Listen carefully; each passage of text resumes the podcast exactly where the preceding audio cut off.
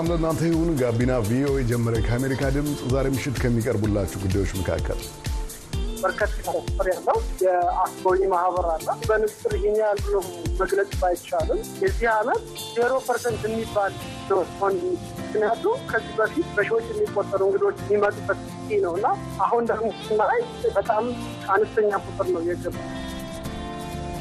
ታሪካዊዋ የጎንደር ከተማ በጸጥታ ምክንያት ጎብኚዎቿ መቀነሳቸው፣ ባህላዊ አከባበሮቿም መቀዛቀዛቸው ተሰምተዋል። ይህ በምላሹ በመተዳደሪያቸው ላይ ጫና እያደረሰ ስለመሆኑ ወጣቶች ይናገራሉ።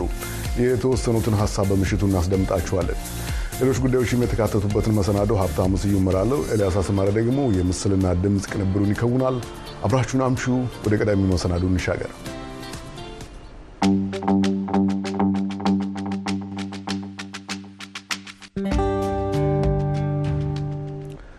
የጥምቀት በዓል ሰሞን በቱሪዝምና ተያያዝ ዘርፎች ለተሰማሩ የጎንደር ከተማ ነዋሪዎች ጠቀም ያለ ገቢ የሚያገኙበት ቢሆንም ዘንድሮ ግን የደንበኞቻቸው ቁጥር በእጅጉ እንደቀነሰና ገበያቸውም እንደተቀዛቀዘ ገልጸዋል።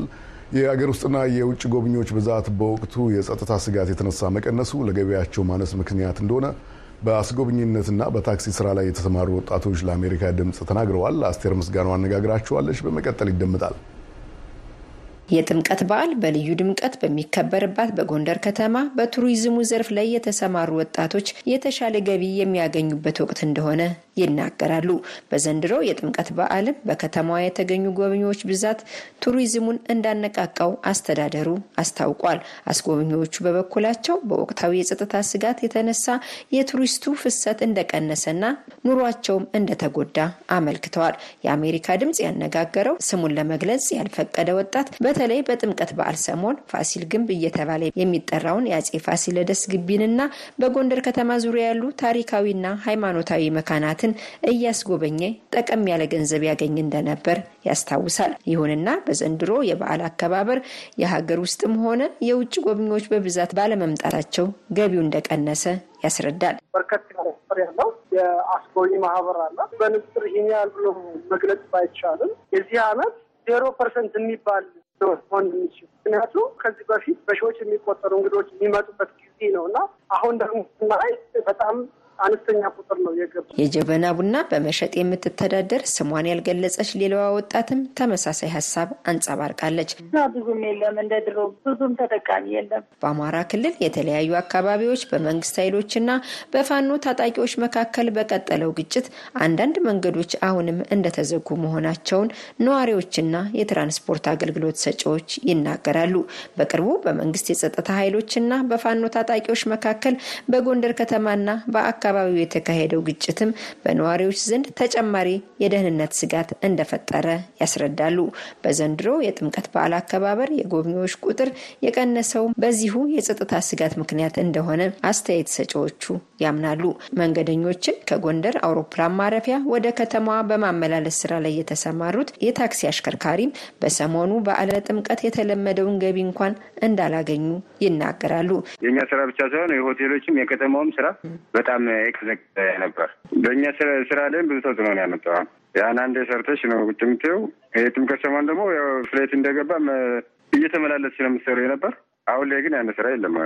የጎንደር ከተማ አስተዳደር ቃል አቀባይ አቶ አበበ ላቀው በአንጻሩ የዘንድሮው የጥምቀት በዓል ታዳሚዎች ቁጥር ካለፉት ዓመታት የተለየ እንዳልሆነ ጠቅሰው ዘንድሮ እኔ ከባለፈው ዓመት የተለየ ግምገማ የለንም። እንደ ከተማም ጥሩ ነው። ለምሳሌ ማሳያዎች የሚሆኑት በተለይ የውጭ ቱሪስቶች በስፋት የተገኙበት የጥምቀት በዓል ነበር ማለት ይቻላል። ከፍተኛ ቁጥር ያለው ነጮች ናቸው በበዓለ ጥምቀቱ የታደሙት እና በኢኮኖሚም ዘርፍ እንግዲህ በዚህ የጥምቀት በዓል ከታች ከሊስትሮ ጀምሮ ነው ተጠቃሚ የሚሆነው። ስለዚህ ወደፊት በግምገማ በመረጃ መሰረት አድርጎ የሚለይ ቢሆንም አሁን ባለው ሁኔታ ግን በዚህ ዘርፍ ላይ የደረሰ ችግርም የለም። በከተማዋ በታክሲ ስራ የተሰማራ ወጣት ግን የሀገር ውስጥም ሆነ የውጭ ጎብኚዎች ቁጥር እንደወትረው ባለመሆኑ እርሱን ጨምሮ ኑሯቸውም በቱሪዝሙ ዘርፍ ላይ የመሰረቱ ነዋሪዎች እንደተጎዱ ይናገራል። በከተማዋ ገቢ ላይ በጣም ዜሮ ነው ዘንድሮ። በጥምቀት ራሱ ቁመን ነው። ለምን ሰው የለም። ለምሳሌ ከሶስት ዓመት ከሁለት ዓመት በፊት ሲደክመን ነበር የምናቆሙ። አሁን ግን እንኳን እንድንደክም ስራ የሚባል የለም። የበዓል አክባሪ ጎብኚዎቹ በርካታ እንደሆኑ የሚናገሩት የከተማ አስተዳደሩ ቃል አቀባይ ደግሞ እንዳውም ተቀዛቅዞ የነበረውን የቱሪዝሙን ዘርፍ አነቃቅቶታል ይላሉ። ከኮቪድ ጀምሮ ጉዳት የደረሰበት ነው። በጦርነት ጉዳት የደረሰበት የቱሪዝም ዘርፍ ነው። አሁን ላይ ግን ባህሉን ተገን አድርጎ መነቃቃት የታየበት ዘርፍ ነው ብዬ ነው። በሌላ በኩል አጃንስ ፍራንስ ፕሬስ የዘንድሮውን የበዓለ ጥምቀት አከባበር በቃኝበት ዘገባው በክልሉ በቀጠለው አለመረጋጋትና ግጭት የተነሳ የዘንድሮ በዓል አከባበር ደብዝዞና በዩኔስኮ በዓለም ቅርስነት ወደ ተመዘገበው ስፍራ እየተሙ የነበሩ ምዕመናንም ቁጥር እጅጉን ቀንሶ ታይቷል ብሏል። ደረጀ መንገሻ የከተማው ነዋሪና የዩኒቨርሲቲ መምህር ሲሆን በዚህ ዓመት የነበረውን አከባበር በተመለከተ ለኤኤፍፒ ሲናገር ዘንድሮ እውነት ለመናገር ያው ብዙ የ political tension ም ስላለ አልደመቀም። ምክንያቱም expect ከሚደረገው በጣም በታች ነው። ከዚህ በፊትም በጣም ለብዙ ዓመታት እዚህ ጥምቀትን አክብሬ ያለው። የሰው ቁጥር በጣም significantly ቀንሰዋል። በክልሉ የተፈጠረው ግጭት በኢትዮጵያ መከላከያ ሰራዊትና ፋኖ በመባል በሚጠሩት የአካባቢ ሚኒሻዎች መካከል የሚካሄድ ነው። በጥምቀት በዓሉ ላይ ታዳሚ የነበረው መኳንንት ፋሲልም በታሪካዊ ጎንደር ከተማና ነዋሪዎች ላይ ስላደረሰው ተጽዕኖ ይገልጻል። ጎንደር አንብታለች ወይም አልቅሳለች ነው ምክንያቱም ያለው ነገር የምታየው ነገር የሚያሳዝን ነገር ነው። ጎንደር ልጆቿ እንደ ድሮ ከሩቅ አገር ምናምን አልመጡም ያሉ ነገሮች ሁሉ አይደሉም። ጎንደር አልቅሳለች ልክ እንደኔ። የጥምቀት በዓል ታቦታት ከመንበረ ክብራቸው ወደ ባህረ ጥምቀት በምዕመናን ታጅበው እየወረዱ የሚከበር ቢሆንም የጎንደር ከተማን ጨምሮ በአንዳንድ አካባቢዎች ከወቅቱ የጸጥታ ስጋት የተነሳ በአካባቢያቸው ተወስነው ያከበሩ አድባራት መኖራቸውን የቤተ ክርስቲያን ምንጮች ለአሜሪካ ድምጽ ተናግረዋል። ይህም ሆኖ የአማራ ክልል ርዕሰ መስተዳደር አረጋ ከበደ የበዓሉን መጠናቀቅ አስመልክቶ በማህበራዊ ትስስር ገጻቸው ባጋሩት መልእክት በክልሉ በሁሉም አካባቢዎች በዓሉ በሰላም እንደተጠናቀቀ ገልጸዋል። ለአሜሪካ ድምፅ አስቴር ምስጋናው።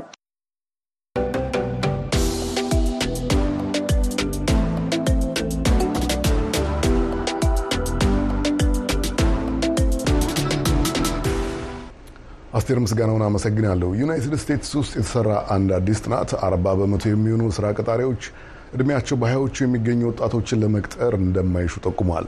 በቅርቡ ይፋ የተደረገው ይሄው ጥናት አብዛኞቹ ቀጣሪዎች እድሜያቸው በአስራዎቹ ማብቂያና በሀያዎቹ ውስጥ የሚገኙ በምህጻሩ ጄንዝ የሚባሉትን አዲስ ተመራቂ ወጣቶች ለመቅጠር ፈቃደኛ እንዳልሆኑ አመላክቷል። የዚህን ጉዳይ ዝርዝር ኤደን ገረሞት አጋራናለች።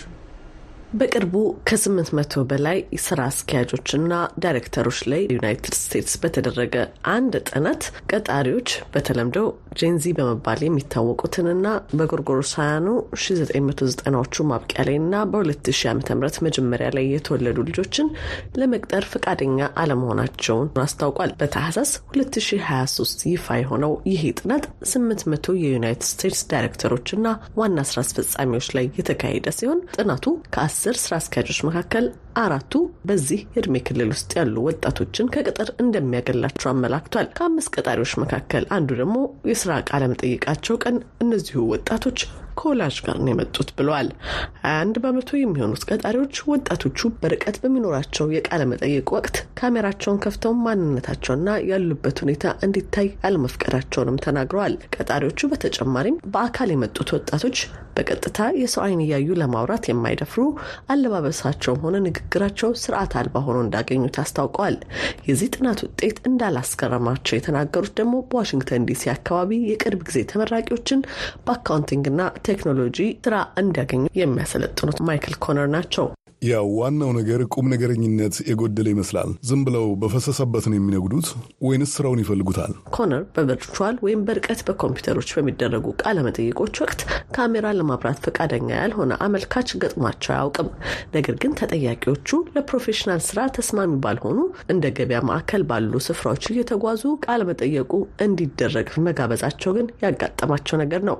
ልክ እንደ ኮነር ሁሉ በኒውዮርክ ኢታካ ኮሌጅ የስልታዊ ተግባቦት መምህርት የሆኑት ፕሮፌሰር ዳያን ጋይስኪ የኮቪድ-19 ወረርሽኝ የቅርብ ጊዜ የዩኒቨርሲቲ ተመራቂዎችን እድገትና ብስለት ላይ ተጽዕኖ አሳድራል ይላሉ። አስራ ሁለተኛ ክፍል ሲጨርሱ ሁሉም ነገር ተተራምሶ ነበር። መደበኛ የሆነ የምረቃ ስነ ስርዓት፣ የወጣቶች የመሰነባበቻ ድግስ ወይም ፕሮም እና እነዚህን የመሳሰሉ ነገሮች አልነበሯቸውም። ፕሮፌሰር ዳያን አክለውም የዚህ ውጤት ተማሪዎቹ የስራውን ዓለም ሲቀላቀሉ በራስ መተማመናቸው እንዲወርድ አድርጓል ይላሉ። ዩኒቨርሲቲ መግባት የሚያጎናጽፏቸው ከመማሪያ ክፍሎች ውጭ ላሉ ተሞክሮች ዝግጁ መሆንን፣ በማህበረሰብ ውስጥ ያሉ መርሃ ግብሮች ላይ ተሳትፎ ማድረግን፣ ለስራ ልምድ መውጣትን የመሳሰሉ ነገሮች በሙሉ አልነበሯቸውም። በጥናቱ ላይ የተሳተፉት 38 በመቶ የሚሆኑት ቀጣሪዎች የቅርብ ጊዜ ተመራቂዎችን ከመቅጠር ይልቅ ተለቅ ያሉትን ለመቅጠር እንደሚመርጡ አስታውቀዋል። ይህም ብቻ ሳይሆን ተለቅ ላሉት ሰራተኞች ጥቅማ ጥቅሞችንና ከርቀት ሆኖ የመስራት ሁኔታም ለማመቻቸት ፈቃደኛ ናቸው። ግማሽ በግማሽ የሚሆኑት ቀጣሪዎች ደግሞ የቅርብ ጊዜ ተመራቂ የሆኑት እድሜያቸው እስከ 25 እና 27 የሚደርሱ ወጣቶችን ቢያንስ አንድ ጊዜ ከስራ ማባረራቸውን ተናግረዋል። 63 በመቶ የሚሆኑት ቀጣሪዎችም የቅርብ ጊዜ ተመራቂዎች የስራ ጫናን የመቀበል አቅም የላቸውም ያሉ ሲሆን ሌሎች 61 ከመቶ የሚሆኑት ደግሞ አብዛኞቹ ለስራ አርፍዶ ይመጣሉ ብለዋል። በተጨማሪም 59 በመቶ የሚሆኑት ቀጣሪዎች እነዚህ ወጣቶች የታዘዙትን ስራዎች በጊዜ እንደማያስረክቡ የተናገሩ ሲሆን በተመሳሳይ 53 ከመቶ የሚሆኑት ቀጣሪዎችም እነዚህ ወጣቶች ለስብሰባ ሳይቀር አርፍዶ ይመጣሉ ይላሉ። ኮነር ታዲያ ይሄ ሁኔታ የቅርብ ጊዜ ተመራቂዎች ላይ ተባብሶ ታየ እንጂ ጉዳዩ ቀደም ብሎ የጀመረ ነው ይላሉ። ቢሮ የሚገቡ ቢሆን ኑሮ የስራ ጫናውን የሚቋቋሙበት የተሻለ እድል ነበራቸው። እነዚህ ልጆች በስራው ዓለም ውስጥ እንዴት ማደግ እንደሚቻል አሰልጣኝ ያሻቸዋል። በአንጻሩ ፕሮፌሰር ዳያን በኮሌጅ ተማሪዎች ዘንድ የአእምሮ ጤና እክል አይሎ መጨመሩን የተናገሩ ሲሆን በዚህም የተነሳ የኮሌጅ መምህራን በተማሪዎች ክፍል የመግባት ሁኔታ ላይ ያላቸውን ቁጥጥር ማለዘባቸውን እንዲሁም ደግሞ የቤት ስራ የሚያስረክቡበት ጊዜ ላይም ነጻነት መስጠታቸውን ይናገራሉ። አሁን ላይ ቀጣሪዎች እያነሱት ያለውና የተቀየረው ነገር ያለው የጭንቀት መጠንና የአእምሮ ጤና ተግዳሮቶች ናቸው። ኮነር ታዲያ እነዚህ ወጣቶች ሁኔታዎች ቀለል እንዲልላቸው እየተመቻቸን ይላሉ። ለአንዳንድ ቀጣሪዎች ነገሮችን ቀለል አድርገው ለመቀበል በመሞከር ላይ ናቸው። በዚያ በኩል ትልቅ ልዩነት አይቻለሁ። የአእምሮ አቅመቢስነት ወይንም ነገሮችን መቀበል አለመቻል ተቀብሎ ራስን መንከባከብን እውቅና መስጠት እንደማለት ነው። ምክንያቱም እነዚህ ልጆች እንዲያድጉ የተነገራቸው ይህንኑ ነው። የስራ ቅጥር አሰልጣኙ ኮነር ጄንዚ ተብለው የሚታወቀው የእድሜ ቡድን ላይ ያሉት የቅርብ ጊዜ ተመራቂ ወጣቶች ምንም እንኳን ለፕሮፌሽናል ስራ ቁርጠኝነት ያለማሳየት ሁኔታቸው ከወረርሽኙ በኋላ ቢያይልም እነዚህ ሁኔታዎች ግን ቀድሞም ቢሆን እየተለመዱ የነበሩ ነገር ናቸው ይላሉ። ውድቀት የሚያጋጥም ይመስላል። አንዳንዶቹ የቅርብ ጊዜ ምሩቃን በጣም እንክብካቤ የበዛባቸው ናቸው። እንደምታውቁት ዓለም ደግሞ በአብዛኛው ይቅርታ አታውቅም። ስለዚህ ሰዎች በጊዜ ይህን ነገር ከተረዱት ለወደፊት የስራ ዘመናቸው መልካም የሚሆን ይመስለኛል። ኮነር አክለውም ወጣቶች ከስራ እድገት ይልቅ የሚያሳስባቸው በስራና በህይወታቸው መካከል ያለው ሰዓት ነው ይላሉ። ይህንን ትውልድ በዋናነት የሚያሳስበው ነገር በትርፍ ጊዜ የሚደረግ ልምምድና በዚያው ዙሪያ እንደ አስፈላጊነቱ የሚለዋወጥ ሁኔታ ምቾት ነው። የወደፊት ሁኔታዎችን በተመለከተ በገንዘብም ሆነ በስራ ለማደግ ያላቸው ፍላጎት ዝቅተኛ ነው። በቃ ሁሌም የዛሬን ለመኖር የሚፈልጉ ነው የሚመስለው። በዚህ ጥናት ላይ ከተሳተፉ ስምንት መቶ የሚሆኑ ስራ አስኪያጆችና ዋና ስራ አስፈጻሚዎች ውስጥ ግማሽ ያህሉ ጄንዚ በሚባለው የእድሜ ክልል ውስጥ ያሉ ተቀጣሪዎች ለስራው ያልተመጣጠነ ክፍያ ጠይቀዋል ይላሉ ፕሮፌሰር ዳያን። ግን ይህ የሚያሳየው ወጣቶቹ ከቀደመው ትውልድ በተሻለ ገንዘብ ላይ ያላቸው እውቀት መዳበሩን ነው ይላሉ ፕሮፌሰር ዳያን። አያይዘውም እነዚህ ወጣቶች ገና በዩኒቨርሲቲዎችና ኮሌጆች ውስጥ ሳሉ ኮርፖሬሽኖች እጅግ ብዙ ስራን በትንሽ ወጪ እንደሚያሰሩ መስማታቸውንና ማወቃቸውን ይገልጻሉ። እነዚህ ወጣቶችም ህልም የሚያደርጉት የተቀጣሪዎቹን ደሞዝ ሳይሆን የቢሊዮነር ቀጣሪዎቹን ገቢ መሆኑንም አክለው ተናግረዋል። ለዶራ ማካወር ዘገባ አይደን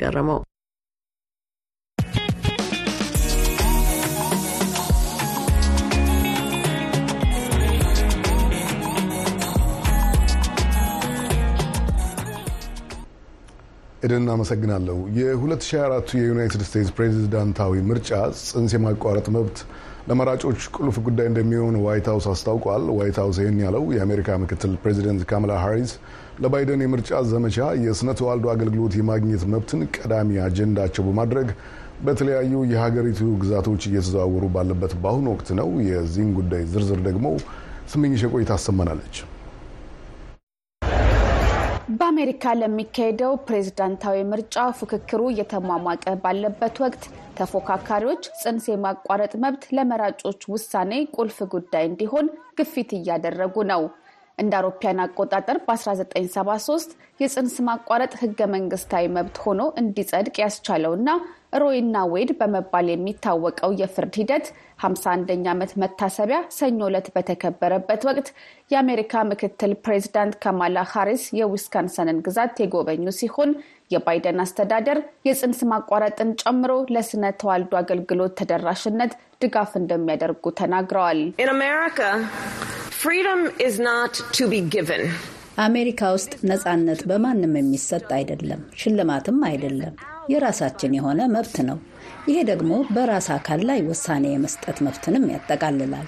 መንግስት ምን ማድረግ እንደምንችል ሊነግረን አይገባም። ጠንካራ የካቶሊክ ክርስትና ሃይማኖት ተከታይ የሆኑት ፕሬዚዳንት ጆ ባይደን ጽንስ ማቋረጥን በግል ሙሉ ለሙሉ የማይቀበሉት ጉዳይ መሆኑን ከዚህ ቀደም ተናግረው ነበር። ሰኞ ዕለት ባደረጉት ንግግር ግን እንደ አውሮፓያን አቆጣጠር በ2022 የዩናይትድ ስቴትስ ጠቅላይ ፍርድ ቤት ሮይና ዌድን በመሻር ያሳለፈው ውሳኔ ኢፍትሐዊ ነው ሲሉ ተናግረዋል። ፍርድ ቤቱ ውሳኔውን ካሳለፈ በኋላም በተለያዩ ግዛቶች ያሉ መራጮች ጽንስ የማቋረጥ መብታቸው እንዲመለስ ድምፅ መስጠታቸውንም አመልክተዋል። መራጮች የሥነ ተዋልዶ መብትን ለመጠበቅ ድምፅ ሰጥተዋል። ይህ መብት በሁሉም ግዛት መከበር አለበት። ምክንያቱም የቤተሰቦቻችሁ የጤና አገልግሎት የማግኘት መብት በምትኖርበት አካባቢ መወሰን የለበትም። ሪፐብሊካንን ወክለው ለፕሬዝዳንታዊ ምርጫ ለመሳተፍ የሚደረገውን ፉክክር እየመሩ ያሉት ፕሬዝዳንት ትራምፕ ጽንስ ማቋረጥን እንደሚቃወሙ ቢናገሩም አንዳንዴ አቋማቸው እንደሚቀያየርና ግልጽ እንዳልሆነ ተከታዮቻቸው ይናገራሉ። በጉዳዩ ላይ አስተያየታቸውን ለማካተት በተደረገው ጥረት ግን ወዲያው ምላሽ ማግኘት አልተቻለም። በቅርቡ በዋሽንግተን በተካሄደ የጸረ ውርጃ ሰልፍ ላይ ንግግር ያደረጉት ሪፐብሊካኑ የሕዝብ ተወካዮች ምክር ቤት አፈ ጉባኤ ማይክ ጆንሰን እሳቸው ራሳቸው በአስራዎቹ ዕድሜ በተፈጠረ እርግዝና ያለ እቅድ የተወለዱ መሆናቸውን በመግለጽ የጽንስ ማቋረጥ ላይ ያላቸውን ተቃውሞ አሰምተዋል። እነዚህን ሕጎች የምናወጣው እና ዛሬም ሰልፍ የምናካሄደው እያንዳንዱ የሰው ልጅ እያንዳንዱ ያልተወለደ ሕፃን በጣም ጥልቅና ትልቅ ዋጋ ያለው መሆኑን ለሰዎች ለማሳመን ብዙ ስራ ስለሚጠይቅ ነው። ስለዚህ ወዳጆቼ የህብረተሰቡን አመለካከት መቀየር እንደምንችል ተስፋ የምናደርግበት ብዙ ምክንያት አለን። ጽንስ ማቋረጥ ላይ ተቃውሞ የሚያሰሙ የመብት አቀንቃኞች ጠቅላይ ፍርድ ቤቱ የመንግስትን አቋም ጥሶ ውሳኔ በማሳለፉ ደስተኞች ናቸው። አሁን ደግሞ የትኛው የሀገሪቱ መሪ ጉዳዩን ወደፊት እንደሚያራምድ መወሰን አለባቸው። በዋሽንግተን በተካሄደው ሰልፍ ተሳታፊ የነበሩት ኤሪክ ሼድለር ባይደን ጽንስ ማቋረጥን የሚደግፉበት መንገድ ጽንፍ የረገጠ ነው ቢሉም ሪፐብሊካኖቹ የሚያራምዱት አቋምም ከእርሳቸው አመለካከት ጋር እንደማይስማማም ይገልጻሉ። ፕሬዚዳንት ዶናልድ ትራምፕን ማመን እችል እንደሆነ አላውቅም። በእርግጥ ሮይና ዌድን መቀልበስ የቻለ ጠቅላይ ፍርድ ቤት ሰጥተውናል። ሮይ ከተሻረ በኋላ ግን በሕይወት የመኖር መብት እንቅስቃሴን የሚተቹ ንግግሮችን አድርገዋል።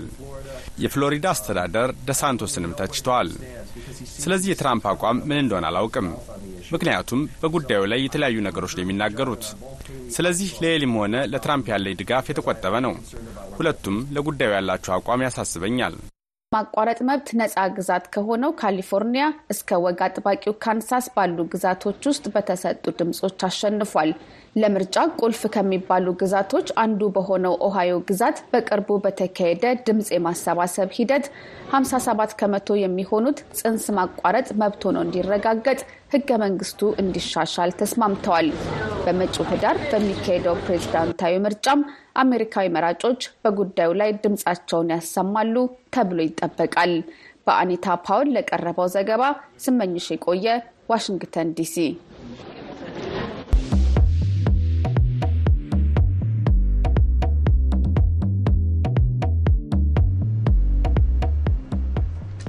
ስመኝሽን አመሰግናለሁ። በመቀጠል ደግሞ ከአንድ ወጣት ጋር እንተዋውቃለን።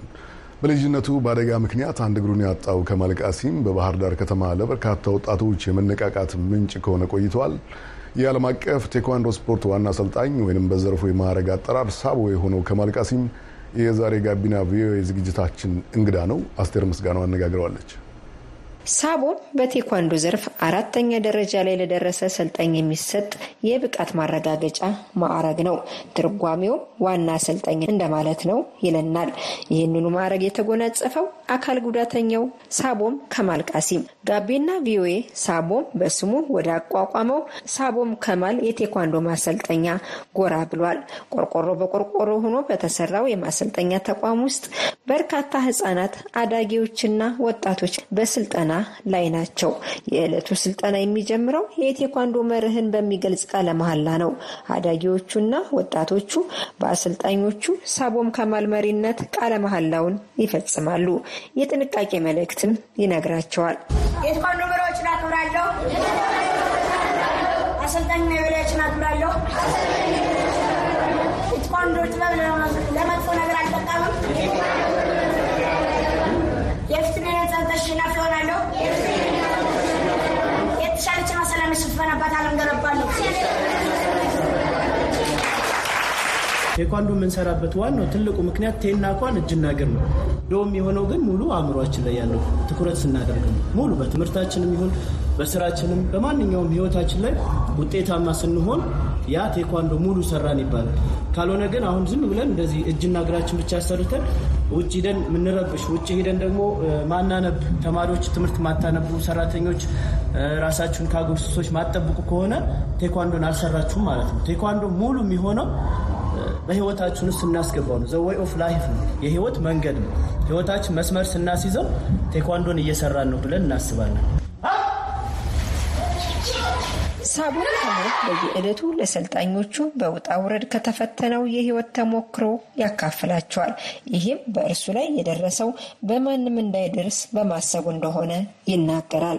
አጠቃላይ መቼም ሀገራችን ላይ የነበረውን ወቅታዊ ሁኔታ እናውቃልናል። ባህር ዳር ላይ የነበረው ተኩስ ምናምን ምናምን ያስፈራላል፣ ያስጨንቃል የነበረው ነገር እንደምታዩት እኔ በ1983 በፖለቲካ ምክንያት እንደዚህ በነበረው ወቅታዊ አለመረጋጋት ምክንያት ነው የወደቀ ታንክ ላይ ህፃን እያለሁ በአምስት ዓመት ስጫወት ነው እንደዚህ ጉዳት የደረሰብኝ እና አሁንም ቢሆን እናንተ በየአካባቢያችን ተኩስ ምናምን የነበረበት ብረታ ብረቶች ምናምን የወዳደቁ ሊኖሩ ይችላሉ። እነዛን ምንም አይነት መንካት ነገር የለብንም ወይም ደግሞ ለቤተሰብ ካገኘን ለቤተሰብ ማሳየት እንጂ ያለብን ያን መንካት የለብንም። ምክንያቱም አሁን ከሚታኮሱት ከወጣቶቹ ይልቅ ደግሞ ህጻናት ነው በብዛት ተጎጂ የሚሆኑት። አሁን የተጎዳውበት ታንክ ላይ ወድቋል አይሰራም ብለን ነው እኛ የምንጫወትበት፣ ግን ከኔ ጋር አምስት ስድስት ሰዎች ተጎድተዋል። ከፍተኛው ጉዳት የደረሰብኝ እኔ ነኝ። ሌሎቹ እጃቸውንም የተጎዳለ ዝም ብሎ ጭርፍ አድርጎ የተውም አለ። ስለዚህ እንዲህ አይነት ነገሮች ስናይ በተለይ ህጻናቶቹ ወደዛ ነገሩ ራሳችን እንዳናጋልጥ አደራ ለማለት ነው። የቴኳንዶ ስፖርት ስልጠና በአካል ብቃት እንቅስቃሴ ውስጥ ቢካተትም ይበልጡኑ የሚያተኩረው በመልካም ስነ ምግባር ግንባታ ላይ ነው የሚለው ሳቦም ይህንን ጽንሰ ሀሳብ በውስጣቸው ያዘለቀላቸው ወጣቶች በቁጥር እየበዙ እንደሆነ ይናገራል። እኔ ጋር ሰባት ዓመት ስምንት ዓመት ስድስት ዓመት አምስት ዓመት እየቆዩ ህይወታቸውን የቀየሩ በጣም በርካታ ልጆች አሉ። በተለያየ ሙያ ዘርፍ ውስጥ ያሉ ማለት ነው። በስፖርቱና በእኔ ምክንያት በስፖርቱ ምክንያት ወደ ትዳሩ ዓለም ውስጥ የገባሉ፣ ወደ ቢዝነስ ዓለም ውስጥ የገባሉ፣ ወደ ንግድ ምናምን በጣም ብዙ ወደ ሀገር መከላከያ ሰራዊትም የገባሉ አሁንም ያሉ ልጆች አሉ። ከሰልጣኞቹ ወጣቶች መካከል ላለፉት አስርተ ዓመታት ከሳቦም ከማል ጋር መስራቱ የጥሩ ስነ ምግባር ባለቤት እንዳደረገው የሚገልጸው ወጣት ተስፋ ለማገኝ አንዱ ነው። ከስፖርቱ ከአካል ብቃት የበለጠ በስነ ምግባር ታላቆችና ታናናሾችን በማክበር ቤተሰብን በማክበር ከዛም አልፎ አካባቢን በማክበር አስተማሪና እኔም የተገኘሁበት ተማሪ ማክዳ ውበት ቴኳንዶ በመሰልጠኗ ትኩረት መስጠት ባለብኝ ነገር ላይ ቀልቤን ሰብስቤ ማሰብ እንድችል አብቅቶኛል ትላለች። በእኔ በግሌ ተማሪ እና ከትምህርቱ ጎን ለጎን ደግሞ ስፖርት እሰራለሁ። በዚህ ምክንያት ንቃት በተለያዩ አጋጣሚዎች ንቁ እንድንሆን አድርጎናል። ሌላው ደግሞ በትምህርታችን ከዚህ ከወጣም በኋላ ምን ማድረግ እንዳለብን በመጀመሪያ በቅድሚያ ከማድ በደንብ ስለሚነግረው እሱን በመከተል በትምህርታችን ጥሩ ውጤት እንድናመጣ ደርሰው ቅድም ያስተማረን ከራስ ህይወት ተሞክሮ ላይ የአምስት ዓመት ህፃን እያለ ነበረ በጦርነት አማካኝነት ነበር እሱ እንደዚህ አይነት ጉዳት የደረሰበት። ስለዚህም እኛ እንደሱ ዕጣ ፈንታ እንዳይደርሰን የተለያዩ ምክሮችን መክሮናል። ቅድም እንደገለጽኩት የተለያዩ እቃዎችን ከእውቀት ነጻ ሆነን አለመንካት፣ የማናውቃቸው ነገሮችን ለሚያውቅ ማሳየት፣ የሚሉትን ነገሮች በደንብ ነው። ሳቦም ከማል ቃሲም በአፍሪካ ድንቃ ድንቅ መዝገብ ላይ ብቸኛው ባለ አንድ እግሩ ስኬታማ ሰው በመባል ስሙን ለማስፈር የቻለ የኢንተርናሽናል ቴኳንዶ ዋና አሰልጣኝና የባለ አራት ዳን ባለቤት ነው። በዓለም አቀፍ በሀገር አቀፍ እና በክልል ደረጃ በርካታ ሽልማቶች ሲጎርፉለት እንደቆዩም ሳቦም ከማል ይናገራል። የሚሌኒየም ታታሪ ወጣት በማለት የ2000 ላይ ዓመተ ምህረት ሲቀየር የክልል ርዕሰ መስተዳድር እጅ ትልቅ ሰርተፍኬት እና ሜዳሊያ ተቀብያለሁ። ከዛ ውጭ ያው ትልልቅ የሚባሉትን ነው የምነግርሽ። የአፍሪካ ድንቃድንቅ የከተማው ኮከብ አሰልጣኝ በመባል የባህር ዳር ከተማ ብዙ ጊዜ ሽልማቶችን ወስጃለሁ። ከዛም ውጭ ጎን ለጎን የባህር ዳር ከተማ የዊልቸር ባስኬትቦል አለ አካል ጉዳተኞች እነሱ ጋር በመሳተፍ በፓራኦሎምፒክ ብዙ ሜዳሊያዎችን ለክልሉ ለከተማው አምጥቻለሁ። የተለያዩ ጎን ለጎን ከቴኳንዶ ጎን ለጎን ልጆቹንም አካል ጉዳተኞችን ሞቲቬት ለማድረግ አብሮ እነሱ ጋር በደንብ ለመንቀሳቀስ ይቻላል የሚለውን ነገር ወደ እነሱ ወደ ታች ወረድ ብዬ ደግሞ ዝቅ ብዬ ታች እነሱ ጋር ደግሞ የተለያዩ እንቅስቃሴዎችን በማድረግ ማህበሩ ላይም ፕሬዚዳንት በመሆን ብዙ ጊዜ አገልግዬ አሁን በስራ ምክንያት በቴኳንዶ ጫና ሲበዛብኝ ግን ከጎናቸው እኛ አካል ጉዳተኞችን በመደገፍ የተለያዩ ሽልማቶችን አምጥቻለሁ። international የሚል ማዕረግ አለ። international instructor ቅድም እንዳልኩሽ የ fourth dan ደርሶ የተሰጠኝ international instructor። ያው ጀርመን ሀገር ሲሄድም የሶስተኛ ዲግሪን አጋጣሚ ሆኖ እዛው ነበር የተፈተንኩት።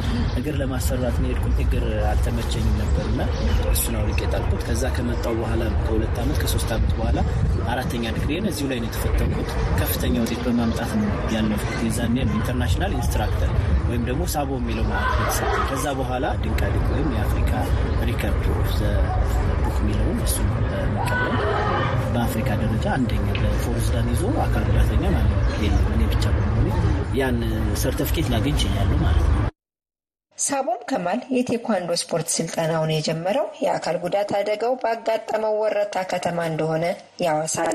ከዚያም ወደ ቤኒሻንጉል ጉሙዝ ክልል ቀጥሎ የነበረው ስልጠናው በአሁኑ ወቅት ወደ ባህር ዳር ከተማ ተዛውሮ እየተካሄደ ይገኛል። በአጠቃላይ ላለፉት 14 ዓመታት አያሌ ወጣቶችን በተለያዩ የብቃት ደረጃዎች ያሰለጠነውን የሳቦም ከማል የቴኳንዶ ማሰልጠኛ ጥረትን የተመለከተው የባህር ዳር ከተማ አስተዳደር አምስት መቶ ካሬ ቦታ በጊዜያዊነት አበርክቶለታል። በከተማ አስተዳደሩ በተደረገለት ድጋፍ የተደሰተው ሳቦም ከማል ቃሲም ማሰልጠኛ ማዕከሉን ለቦታው በሚመጥን ደረጃ ለመገንባት ግን ሰፊ የሕዝብ ድጋፍ ያስፈልገኛል ሲል ለበጎ አድራጊዎች ጥሪ አቅርቧል። ሀያ ዓመት ሙሉ በአንድ እግር ስፖርት ተሰርቶ ያውም ጊዜያዊ ተብሎ አምስት መቶ ካሬ ቦታ መሰጠቱ ትንሽ ቢዘገይም በጣም ደስ ብሎኛል። ለዚህም ደግሞ ከተማ አስተዳደሩንም የስፖርት ጽሕፈት ቤቱንም የከተማውንም የክልሉን ስፖርት ጽሕፈት ቤቶች በጣም ያገዙኝ ብዙ ሰዎች አሉ። እነዛም በጣም አመሰግናለሁ። ዘግይቶም ቢሆን የተቀበልኩት ምንም ችግር የለውም። አሁንም ቢሆን ቅድም እንዳልኩሽ ለኔ አይደለም ይሄ አዳራሽ ቢሰራ በጣም ብዙ የጎዳና ልጆች አሉ። እንደ ማደሪያም እኮ ሊጠቀሙበት ይችላሉ። ከጎን ቤት ሰርቼ የጎዳና ልጆችን ማስተዳደርበትም ሊኖር ይችላል። ስራዬ ሰው መገንባት ስለሆነ ለዛ ነው ማውለው እና ያን የመገንባት አቅም የለኝም። እውነት ለመናገር መልእክት የሚሰሙ ሰዎች ያግዙኛል ብዬ አስባለሁ። በተለያየ የዓለማችን ሀገራትም አሁን የ social media መዘጋት እሱ ትንሽ ተጽዕኖ ፈጥሯል። ከተለያየ ቦታ ያገዙኝ የነበሩ በሀሳብ ያገዙኝ የነበሩ ሰዎች አሁን ደግሞ በ material በተለያየ ነገር አግዘውኝ አዳራሹ ይሰራል የሚል ግምት አለ። እኔ ግን በግለሰብ ደረጃ አቅም የለኝ። ምክንያቱም ሙሉ ስራዬን ሙሉ ህይወቴም ቴኳንዶ ጋር የተያያዘ ነው። እዚህ ልጆች ጋር ማገኛትን ትንንሽ ሳንቲም ሰብስቤ ለአዳራሽ ከፍላለሁ። አሁን ባለሁበት አዳራሽ የቤት ኪራይ ከፍላለሁ፣ ቤተሰብ አስተዳድራለሁ እና ሌላም ስራም ስለሌለኝ ሌላም ገቢም ስለሌለኝ ይህን አዳራሽ የመስራት አቅሙ አይኖርም እና የሚያግዙ ሰዎች ይኖራሉ ብዬ አስባለሁ። ከዛ ያን ተጋግዘን በደንብ ትልቅ አዳራሽና ጥሩ ነገር እናደርገዋለን ብዬ አስባለሁ። ሳቦም ከማል የቴኳንዶ ማሰልጠኛ በአሁኑ ሰዓት ቆርቆሮ በቆርቆሮ ሆኖ በተሰራው ማዕከሉ ኪራይ እየከፈለ ከመቶ በላይ የቴኳንዶ አሰልጣኝ ህጻናትን፣ አዳጊዎችንና ወጣቶችን በማሰልጠን ላይ ይገኛል። ለአሜሪካ ድምፅ አስቴር ምስጋ